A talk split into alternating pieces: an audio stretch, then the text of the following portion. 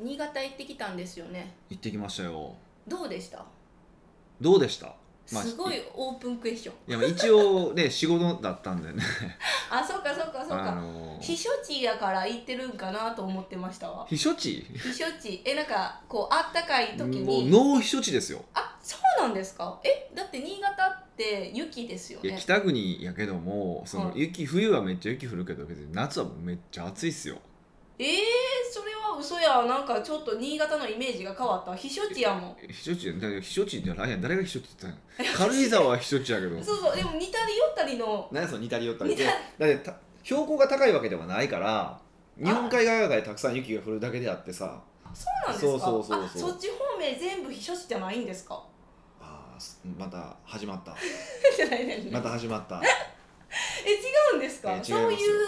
部類で区別されてるものやと思ってましたうんそんな軽蔑した目で見ないでいやくださいもうびっくりびっくりしたわでもこういう考え方もあるってことなんですよ人はそれぐらいバカがいてるっいてこやとですか違うんですよ常識にとらわれへんいや何が常識か分からへんけどだって常識だけど事実やからこれは避暑地ではないっていう事実があるだけやからねそうですねいやでもこれもアイディアじゃないですアイディアというか考え方じゃないですかよくわかんないです何が言いたいのか全く意味がわかんないんですけどいやなんかこうとらわれへん考え方ができる子みたいないやそれとらわれへんじゃなくて事実を知らないバカなだけどね もうバカバカ言わないでくださいいや知らないからね事実やからそのバカまで事実やからね そんなことないもう困ったもんですよもういいです新潟の話しましょう、え別にいや新潟の話っていうほど全然、まあ、することもないんですけどうん、そあそういえばねはい新潟ってえっ、と新潟五大ご当地ラーメンがあるんですよ知ってました五大ご当地ラーメン新潟にはその5つの種類のご当地ラーメンがあるって言ってあのラーメンのあの何やったっけ石神さんやったっけあの有名なひ人いてるじゃないですかラーメン評論家 の。でまあいてるんですけどその人が言ってたんですよ。まあ新潟行くことになったからその時にちょっとあ行こうと思ってであのーに一応きあの調べといたんですよ。もう五大ラーメンって何やったっけと思ってもう一回改めてこう調べてはいでまあ、そこの結構典型的な店に行こうと思ってさすがにちょっとただ五大ラーメンの人新潟ってやっぱお豊か大きいじゃないですかはい大きいんですよねでだからまあ新潟市で食べられるその新潟の駅で食べられる、まあ、2種類だけ、えっと、食べてきたんですけどえー、5個のうちの2つだけ2つ食べたんですよえー珍しいなんか絶対制覇するじゃないですか、一応仕事やからねそんなあのスケジュール全部こうガラ空きやったら俺もちょっとじゃあ行こうかみたいなやんねんけどさすがにそれ無理で。だってで、ねそうそうそうほんうでん2つ焼いていたんですよで1個はねすごいなんかあっさりのうんあのまあ塩味なんですかねよくわかんないけどあっさり超あっさりのラーメンなんですよヘルシーな感じえ、まあ、ちょラーメンにヘルシーなんてありえないけど ねまずそもそもないんですけど、まあ、あっさりあ感覚的っにさはり系のこういわゆる昔ながらのか感じかなうーんだから決してむっちゃ美味しいわけじゃないんですようわうめえみたいな感じじゃないんですよでも、うんほぼお客さんがねほぼほぼおばあちゃんだったんですよ おばあちゃんそうでおばあちゃんで結構麺の量も多くてででもおばあちゃん結構ペロッと食ってたからいやいや量多いけどやっぱ食べやすいか食らべられずるずる食べいくんやですいよねね食べやすいラーメンやねんなと思ったんですよ、うんうんでもう一個行ったのがあの味噌ラーメンなんですけど普通なんか味噌ラーメンって普通に聞こえるじゃないですか、はいで普通味噌ラーメンって味噌ラーメンで出てくるじゃないですかえそうですでよもね新潟のの味噌ラーメンってちょっと変わっててむっちゃ濃いんですよ味噌が濃いのむっちゃ濃いんですよだから味噌ラーメンが出てきて横にあのスープあだしが出てくるんですよえで自分で、うんあの味を味の濃さを調整してへえやるっていう面白いなんかつけ麺みたいな感じですねそうだから結構味がほぼつけ麺とかのあの感じなんとか混ぜ麺みたいな感じなんですよへえでまあ男性は多分、まあ、僕も含めて男性はほぼ多分このうんだし割りスープ使ってなくてそのまま濃く濃結いやつ構でもうなんか濃いやつで食べてはいで残ったスープはさすがにそのまま飲めないからそれだけ割りスープで割って飲んでるみたいな感じの人が多かったですけですけどもう真逆なんですよ超あっさりとうんうん超濃いのとうんうん真逆でちょっと面白かったですよえその味噌ラーメンも人気やったんですかあそこもまあなんか新潟では結構有名なとこみたいですよええそうなんですそうえ他の3つは何やったんですかそれは調べて終わりですか調べただけで終わったので別に食べてないので別に実況レポートも何もできないんですけど そうなんですうんえ新潟ってラーメンが有名なんですかいやそういうわけじゃないやっぱやっぱお米でしょコシヒカリコシヒカリが、まあ、あれやから結構有名だと思うんですけど結構ご当地って意外といろんなラーメンあるみたいですよと思い面白いなと思うんですけどえじゃあ大阪にもご当地大阪ラーメンみたいな感じであるってことですかいやはないですけどたこ焼きやっぱりないですけどでもただ山形で冷やしラーメンとかへえあるじゃないですかなんかいろいろあるんですよねでああいうやっぱりこうご当地系ってやっぱ面白いなって思いますよね何が何が何いやがなんか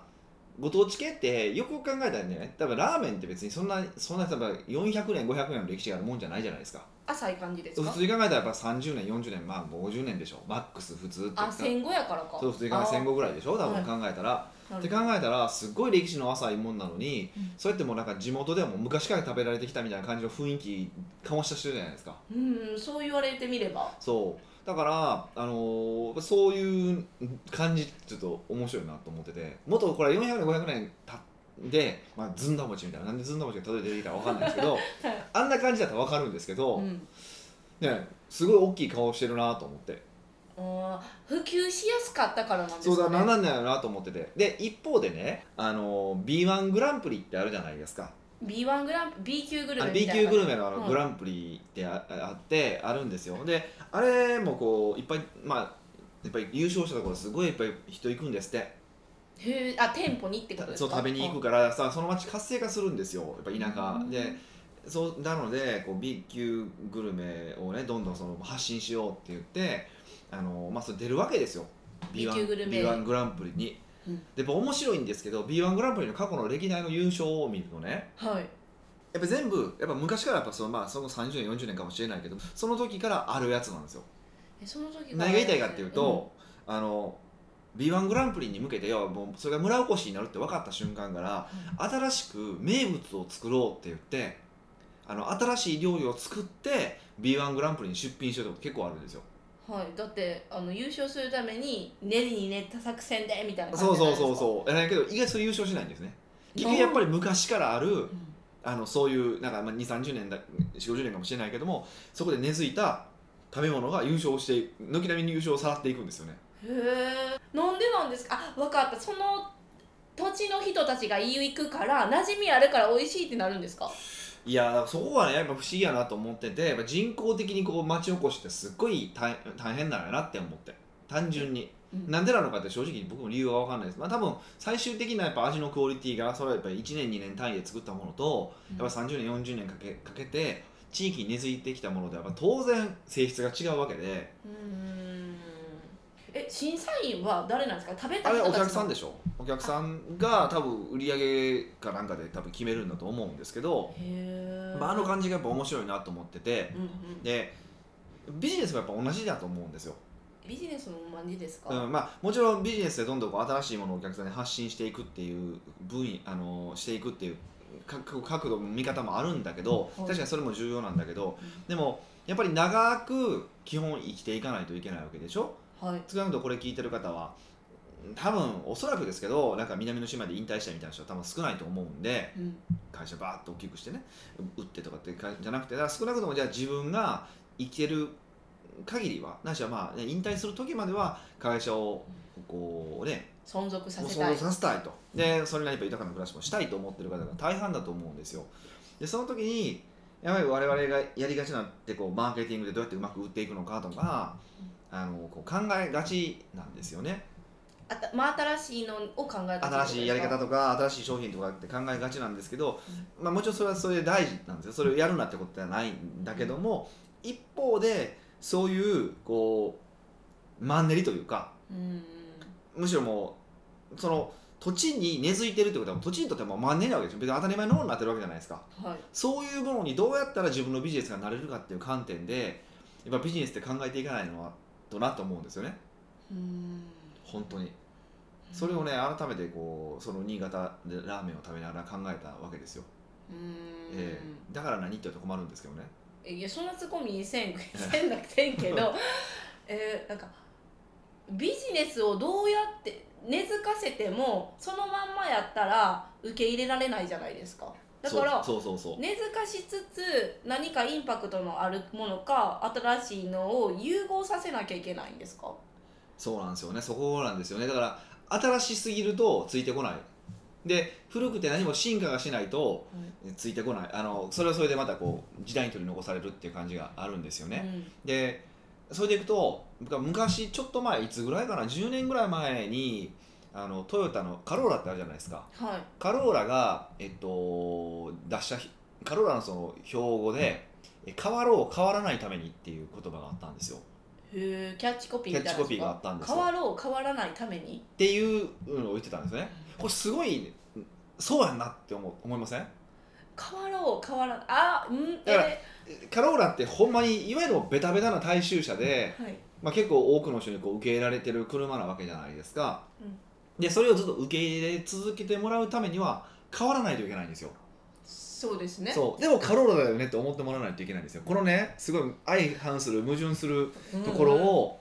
バランス取っていかないといけないわけじゃないですかはいでとか例えばこう老舗の味とかで、えーね、全然味変わってないとかっていう人いてるじゃない100年前から味変わってないとかいう人いてるじゃない絶対そんなことありえなくてだってものすごい舌ってどんどんその世の中に美味しいものが現れてるわけじゃないですか。ねうんでこう現れてるわけだからってことはそのまま味をほんまに変えなかったとしたらおそらく取り残されるんですようんだからすっごいマイナーチェンジを繰り返してるんですよねでちょちょっとずつ変えてるみたいなそう感じそうそうだから僕らは変わらないよねって食べれるんだけどあのでも実は変わってるんですよねやっぱりうおー気づかさへんのが職人そううそうそうそうだからそのね変わってないのに変わっていってるっていうこのねさじ加減をねかっこいいじゃないですかめっちゃなんか響くいや だからいやずっとその話しとんねんえめっちゃかっこいいじゃないそうですだかからそういうふうになれると本当にいいよなと思うんですよねだから多分かっぱえびせんとかも多分ずっと変わってるはずなんですよ味えでベタベタにこうカッパエビせん食べてるわけじゃないですか、はいずっとねで多分変われへんと思ってるんですよ子供の頃から絶対変わってますあれうーんえどうやってビジネスに取り入れたらいいんですか自分の商品にそれは分かんないですよでもだからいかにまずだ一番ポイントなのはでもいかに日常に入るかでしょえー当たり前化するそかうそうかっぱえびせせんになるか、まあ、カローラにならないといけないわけじゃないですかと、いうことはあのまずその当たり前のものとして認識してもらって普段に使ってもらわないといけないわけですよね、うん受け入れられなきゃダメですねそうなんですよで一方で受け入れられた時に今度今度進化しすぎると「えこれってカローラじゃないよね」とかねうん「これってカッパエビせんじゃないよね」って思われたら困るからちょっとずつあのちょっとずつ気づかないように進化していくわけですよねその周りを見見つつみたいなもう微調整の世界ですよね、めっちゃ面白いじゃないでいすやかだからすごいね難しいんですけど、はチャレンジングなんですけどだからそういうことができるといいよねって思うし、うーんやっぱそこを目指すとビジネスとしては硬くなるんじゃないかなと思うんですよねえそういうのの必勝法とかないんですかねまあそういうのに必勝法も表に出る時点でもうダメでしょ うね。最初から最後までなんかそんな気なすのやめてもうんいらやっていいもうですガかラッとそれそれはもうだからもうほんまにナンセンスな質もうマ問ーでしケた、いはやそうマーケティング発想なんですよ。だから僕らってやっぱりどうしてもねい、こういう勉強されてる方特にまあ奥を聞かれてる方でマーケティングから入ってきてるんで、うんまあ、僕も含めて僕もマーケッター出身なので、マーケティングありきでやっぱりこ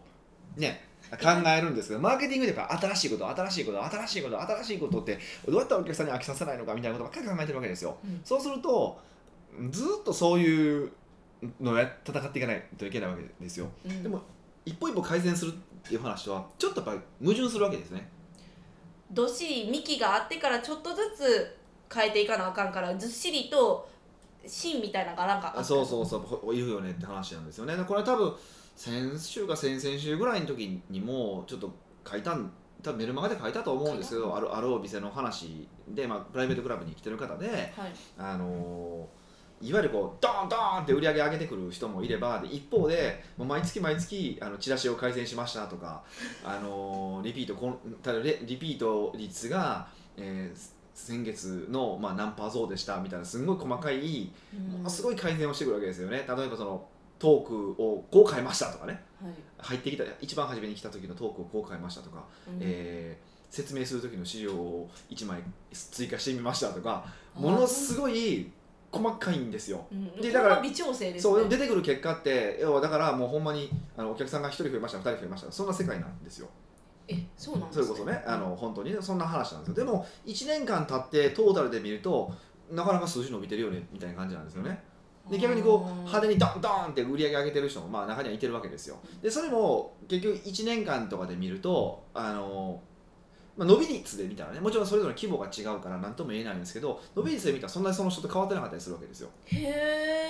えでもちろんあのビジネスによってはぐっと成長期に入ってる人もいてるからその時はぐわーってものすごい勢いでうんこう伸びていったりもするわけですよでそういう時もあるんですよでも例えばこれをまた10年単位とか20年単位とかで区切っていくとあの結局その徐々に徐々にこう変わっていった人とバンバンっていった人とそんなに数字変わらなかったりするんですよね、へえ面白いですね、うんもちろんこれプライベートクラブの中だけどまだねプライベートクラブって5年しか経ってないからそこまでは検証できてないんだけどもまあ去年5年はまあ、この23年ぐらいとかを見てるとそういう傾向をすごくやっぱ感じるんですようーん相性もあるんですか自分は地道にやるのが得意な人もいれば、うんバンバンってなんか、まあ、セミナーか突発的な売り上げを立てるのが得意な人みたいなあのーそれはなしあもちろんその相相性とか仕事のやり方とかもあるんですよででもやっぱり僕これはやっぱり仕方がないところなんですけどうちはやっぱりマーケティングから入ってる方が多いからやっぱそういうこうドンドンみたいなこう山師的な人が多いんですよへえこう、ねまあ、山師とまでは言わないけどもねそういう人が多いんで、あのそういうタイプの人が多いんですけどあの会社経営って考えた場合ね長く存続させるまあ少なくとも俺はその永久にもたせようなんて思わないしこう末代まで語り継がれる会社作ろうなんてい思ったこともないしこう子供がいたとして子供に継がせようとかそういう発想もないし、ないんですけどまあね少なくとも死ぬまで、ね、30年40年は会社を持たさないといけないわけではいっていうその会社経営って考えたらマーケティングっていうのは、まあ、武器の一つでしかないよねもちろん武器としては必要なんですよ、うんでも武器の一つでしかないっていうことをやっぱねこれを聞いてる人はね理解してほしいんですよマーケティングが武器の一つやったらほその他は何があるんですか例えばそれは、まあ、会社の規模感にもよるけどマネジメントが武器になることもあるし例えばまあもっとあの全ての会社に言えることは例えば財務諸表を読めるとか数字的な話とかね、うんとかはやっぱ絶対必要だと思うしとかね、まあ、いろいろあるんですけどやっぱ経営とマーケティングってやっぱ違うっていうのはえそうなんですかやっぱ全然違うなと思いますへえ皆さんご存知なんですかねえそれはどうだっいやて知ってる方もいらっしゃるしやっぱ特に一緒に小さい人はやっぱ初めはね一緒になってるんですよ会社さえもうもうお客さんがたくさん来れば儲かるだろうと思ってる人もたくさんいてるから、でそれそれで間違いじゃないんだけども最終的にはそういうそうじゃない世界が待ってるんだよってことを今ねここで、あのあそうあそうなんだってふわっと聞いてていただけるだけでも多分その後のあり方って変わってくるから、へえなんとなくちょっとそうの話は押さえておいてもらえるとちょっと嬉しいなと思います前半戦からいいグーンみたいな話ですねまあもうということで終わりましょうかねいやあかんよ次の質問を読むけど北岡秀樹の奥越えポッドキャスト奥越えポッドキャストは仕事だけじゃない人生を味わい尽くしたい社長を応援します改めまして北岡ですミカですはい、今日はねうんちょっと面白いのを取り上げてみたんですけどほうね、ほうほビジネスとううんユーモアの関係についての質問があったんなでるすほよ、どねもうユーモアといえば北岡秀北岡秀樹樹みたいなところはあるとかない のかうんホスタリズムじゃないかったんやあそうでしたねホスピタリティね、うん、ホスタリズムってね何やねん 面白かっホたスタリズムってラッパーかお前はいいですねそれホスタリズムでおいえおいえ行くぞイエニックネームりんりんさんからですはい当たり前ですが人と話をするときにうんユーモアのある人の方が楽しいですそりゃそうですよね確かにねビジネスの場合例えばお客さんに商品を一度買ってもらって終わりというような関係であれば真面目な接客でいいと思いますが、うんお客さんと長期的に付き合っていくようなビジネスの場合真面目一辺倒だと関係性の発展が難しいと思いますなるほど真面目な話だけどお客さんもですが私もつまらないので関係性を続けていくことの障害になると思いますそこでお聞きしたいのですが2つありますはい1ユーモア力をどうやって身につけたらよいですか関西の人であれば当たり前のようにユーモア的要素があるような気がしていますが私は関東人ですもちろん関東人にもユーモアのある方も多いですが少なくとも私はその要素が少ないです2ビジネス上でのユーモア使い方についてユーモア力が備わったとしても友人のようにバカ話だけをするわけにはいきませんユーモアの中にビジネス的な要素を入れたり真面目な話とユーモアのバランスを取る方法があれば教えてくださいこのポッドキャストではお二人は大変ユーモアのあるお話をされていますが北岡さんの場合のお客さんとの会話や関係性構築のためのユーモア活動を活用よ活動かユーモア活用よ活用よってなんぼぞ行くねナンパやからユーモア活用を知りたいですんなるほどもう活用よ教えましょうよほん とねイエお願いしーイます活用よ教えるよ言っちゃってよ、ねえもう行っちゃいますよまあまず僕はね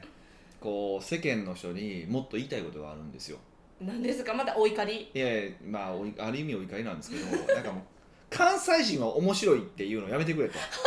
マジでマジでヒデさんは嬉しいと思わないんいでやいすやもかうおもんない関西人は死ぬほどいてるしダサいイタリア人はめっちゃいてるし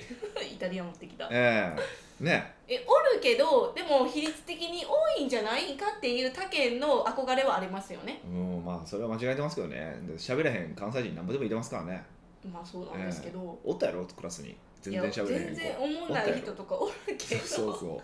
うだからそなそれはまあ違うんですけどまあ確かに面白い人が認められやすい環境では確かにねあるとは思うんで関西はねそれはまあ確かにそうなんですけど、どうやったらユーモアを身につけるのられるのかっていう話ですよねめっちゃ気になります私もユーモアってどうつけるんやろみたいなそんなつけなくていいんじゃないですかえなんでですかいやなんかユーモアでしょどうやって身につければいいのかまあね、僕がユーモアがあるかはまずどうかわからないもうここの方はねあるっていうふうに言っていただいてるけど別にユーモアはあるとは思ったことはないですし、まあ、一応お笑い芸人は目指したことありますけど一応めっちゃあるじゃないですかリンリンさんがおっしゃってるみたいに、は いなんかその会話や関係性ビジネスとのなんかユーモアのバランスがいい感じな感じがするいい感じな感じがするんでがすね多分、えっとポッドキャストとかあのセミナーとか講演会とかだと僕結構まあそういう冗談とか言いますけど普段の多分コンサルティングの時とかってあんま言わないですよえそうなんですか、うん言わない言わない言わないです言わないですそれは言わないようにしてるんか出てこうへんのか多分出てこうへんが近いんでしょうね、うーうんん人がたくさんいればいるほどなんか向こう側にこう人がいてることを想像できればできるほどなんか笑わしたい衝動がすごいんですよねそれはまあ多分元漫才師のところなんですよ、まあ、漫才師が漫才やってた時のなんかあるんかもしれないですけどホスピタリティみたいなうん、ホスピタリティじゃないですね、これただの、まあ、笑わしたい D- みたいな DNA 的な感じなんでしょうね、分からないけど、 いやわかんないですけど、ただ、うんあのーユーモアがある人って、総じて言えることは、やっぱ好奇心は強いですよね。でこういうこことが面白いってことがあったら、やっぱそれをやってみたいだとか、それをこう取り込んでいたりだとかすることって、やっぱすごく多くて、と、うんうんでそういう面白いなと思うフレーズとかもこう結構メモってたりとかするんですね。で、あのぼ僕とかの、まあ、例えばそのある年上の方と話してて俺いまだにこのこれすげえなと思うユーモアがあって、あのそれ大好きで、まあ、メモったんですけど何かっていうと、あのまあ、もう70過ぎてる方なんですよね。でその人がまあフィットネスジムに行ってると。うんフィットネスジムでこうプール行ってるんやとで最近でももう行く気せえへんねんってあプールどうせどうせプール行ってもねなんかこう歩いてるだけで三途の川歩く練習してるだけやねんって言ってたからめっちゃおもろくないですかこれえおもろかったけどクスクスクスみたいそなうそれぐらいでいいねんって別に大爆笑飛びしてない俺はお笑い芸人じゃないからねあすげえなこう発想力すげえなと思ってあうん三途の川渡る練習しとしとるだけでって言ったのはこの人すごいなと思って後からじわじわくるそうそうそうああすごい賢いなと思って、うんででそそれはなでで何が言いたいのかっていうと僕はそれを面白いとこでメモってるわけですよで今度はそれどっかで使えるわけじゃないですかっはていうふうに一個ずつストックしていけばいいだけだと思いますよいおー本当に自分が面白いなって思ったことをメモってどっかで披露していくみたいな感じ使でっすかていけばそれでいいんじゃないですか僕らは別にプロのお笑い芸人じゃないからあのなんかだねあのーオリジナリティがないとダメとかとこともないわけじゃないですかうん彼らも、ね、年がら年中どうやって人を笑わせるかって考えてるわけでしょはいでだからやっぱ違いますよねその僕らとは違うから僕らそこ商売じゃないからそこ頑張ってもみたそうい考なえられへんじゃないですかでもやっぱり彼らもやっぱすごいいろいろ努力してるなと思うんですよでたまにねあのーほらあの人あの千原ジュニアさんあの人がね、テレビとかでこういろいろ喋っててこうけたまポロポロ出てくるのがねあの人が言うのがそのなんかゲームするっていうんですよあのあのコンピューターゲームとかじゃなくて多分飲み会してる時にゲームをするみたいな話とか出てくるんですよほんでいろんなパターンのゲームがあって例えばあのあの山手線ゲームー、ちゃうちゃうそんなんじゃない そういう意そん味なん全然意味ないやんえじゃなじゃなくて例えばしりとりをするとうんでもただのしりとりじゃなくてありえないものを2つのこう組み合わせしりとりみたいな組み合わせみたいな人殺しキティみたいなとかねなんかこう真逆感がすごいじゃないですか、はいはいそうそういう感じのうん言葉で、あのわざわざこうやっていくそのしりとりをやっていくとかそういうことをやってるわけですよ彼らは。日頃で年がら年中おもろいなと思うことを考えて年がら年中面白くなりそうなことをやってやってるからあんだけテレビで面白いこと言うわけじゃないですか。うーんそうですねやっ費ぱやしてる時だから間やが違っぱやうっぱ訓練なんやなと思うんでうんあのちょっとやっぱ面白いなと思うことに対してこう首を突っ込むっていうところだと思うんです。でもっと言うとユーモア自体は正直そんななくてもよくて、うんあのこの話で否定するつもりはないんですけど、はいあのこう関係性を築いていく長く長期的に関係性を築いていくってそれよりはあこんな一面もあるんだっていうところがあれば全然いいと思うんですよ。ギャップギャ,、まあ、ギャップですよね前は仕事ですっごい真面目な話してるけどもあのーしてるけど例えばすっごい実はなんかむっちゃ真面目で大して喋らへんのにいあのー家帰ったら女遊びしまくってるとかねプライベートで女遊びしまくってて、まあ、面白いじゃないですかそれだけで面白いじゃないですかあええー、ってなるそうなるじゃないですか,、はいなんかもう路上ナンパすごいしてるんですよみたいな話聞いたってダメじゃないですか確かに確かにははいい、だから多分僕みたいなベラベラ喋るタイプの人がやってるんですよって言うとああそうなんやみたいなぐらいで多分終わると思うんですよ、ん多分ねだからそれ違うじゃないですか。ってことうんはそういうこういろんなことにどんどん首突っ込んでいくとそういうギャップも生まれるわけでしょで単純に例えば僕だったらその、まあ、旅行とかの話でよくなるじゃないですか、うんどこ行きましたとかどこ行きますとかってでその時に、まあ、トマト祭りっていうだけでおおってなるじゃないですかあ確かにねそういう感じだと思うんですよだから面白いなそうだなとかいうことにあんたアンテナをどんどん立ててもらってでそれをどんどん体験していく体感していくっていうのをやっぱやってもらうともっといいんじゃないかなって思いす、ますよ。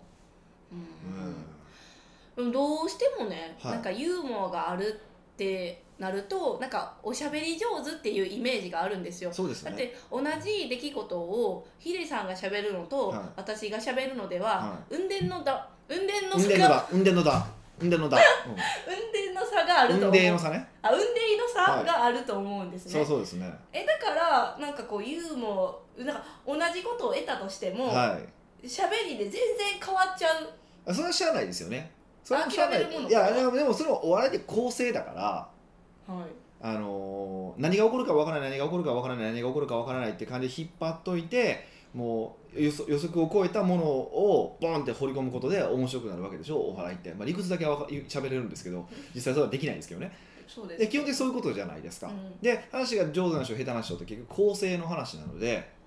あのば結局あのこう練習してるんですよ実際はえどどどうやって誰とどだどうやってフリートークのイメージしてるでしょやっぱりフリートークで面白いこと話してる感じがするじゃないですかはい実際フリートークのこともあるんだけどやっぱりいろんなネタをたくさん持って持っててそのネタネタはいろんなところで話をしてちゃんと受けるような形に構成をし直してるわけですよでそれを繰り返していくと体の中であこういう構成で話をすれば受けるんだなってことが分かってくるから初めての出来事であっても面白く話できるようになっていくだけの話なんでこれも訓練なんですよ訓練してたんですか僕はしましたよえでもそれって論理的思考ができひんかったらあかんとかそんな話ではなくてあでもやっぱ論理的思考だと思いますよ僕はお笑い芸人ってだから超頭いいと思いますみんなそうなんかできなさそうな気がするなんいやいかやもうちょっとモチベーション上げてくださいいやよできまだからできますよできますよだから絶対できますだからそういうふうにその人をと話しするときにどうやったら一番面白いのかってことを考えて構成を考えて話をしてみる面白くないな受けなかったなと思ったらもう一回構成し直し他の人の話してみるっていうそのトライアンドエラーだけの問題なんであじゃあ同じ出来事でもいいんですか同じ出来事を何回も話していって完成させていくわけですよだから m 1とかのねネタもね彼らはあの一発で当ててるわけじゃなくて1年間なら1年間ずっと同じネタをし続けて微調整して m 1に臨んでるわけですよ彼らはへえそう新ネタを落としてるわけではなあの下ろしてるわけではないんですよねそうなんですかそうそう全然違いますよなのであのやっぱ結局お笑いもそういう改善なんですよまさかマーケティングみたいな そうそうそう微調整み微たい調な整の先の話に戻っていくんですけどねあそうなんですねそうそうそうだからあんまりそのユーモアをまあユーモアがあったらいいと思うし素敵だと思うから思うのであればあのそれを鍛えることはしてもいいけど別にそのビジネスにわざわざ生かそうっていうふうにまあできればすごくいいですよもちろん、うんで特にマーケティング的に言うとやっぱユーモアって特に今の世界ってこう受け入れてもらいやすいからあのソーシャルメディアってやっぱりユーモアのあるもの面白いものってどんどんこうやっぱり見られますもんねねシェアされるものだから、もちろんできればそれに越したことはないんだけども、だからといってそれが全てじゃないしそこにこだわる必要もないし、できなければできないなりのやり方もあるし、っていうふうに考えればまあ身につけたいと思えばちょっと頑張ってそういうこともやってみてもいいんじゃない、まあ、とりあえずそこまでしなくてもちょっと面白そうと思ったものに首突っ込んでみたらいいんじゃないですかね、うん。リンリンさんはじゃあ、はまずユーモアどう使えるかって言ったら、まあ、興味あることとか面白いなってリンリンさんが面白いなって思ったことをメモって喋ってみたりうん、で何しろ何しろもうやってみる何でもやってみるでもそうです、まあ、トマトまマあスに体行っ験てしてみみるるっとてこかとですか。ううんんあとビジネス上でのユーモアの使い方は、うん使いたいって思ったら工夫して使えばいいしもしここで考えて使いた使わえなくてもいいかもって思ったらもうそれでいいんじゃないなかんかそこにビジネスでユーモアにこう、ね、できる人は羨ましいですよ僕もすごい羨ましいなと思うんですけどそれできないからあのいやそこはそんなにこだわらなくていいと思いますよもう人間ないものねだりじゃないですか。まあそうですよねそれはそうですよだからそれはやっぱあったらいいなと思うしそれは僕もさんまさんみたいな瞬発力欲しいですよそれはちょっと無理ですほんまね、欲しいですよあれもうただなんかカンカンカンってする棒それだけじゃないよね そこであれが出るんだとすれば持つよねすぐ買うよね俺多分1000万でも買うよねわかりましたはじゃあリンリンさんのユーモアについて連絡くれたら嬉しいですいあなんかポケット来いっていうのえ僕 ハードルくて写真で一言みたいないやどんなんでウケるんやろってだって人となんか笑いのツボ違うかったら逆にそれもおもろいってあるじゃないですかまあねまあねだからちょっとヒデさんがウォッチするよ的な感じでヒデさんに振ってみたうんちょっと勘弁してください奥越ポッドキャストではいろんなご質問をお待ちしております普段疑問に思っていても誰に聞いていいかわからないもしくは聞くと恥ずかしいかもと思っている質問でもニックネームで質問できるのでバレないので安心ですなるよほど聞くだけタダなので聞いてみてくださいはい。じゃあまた来週お会いしましょう。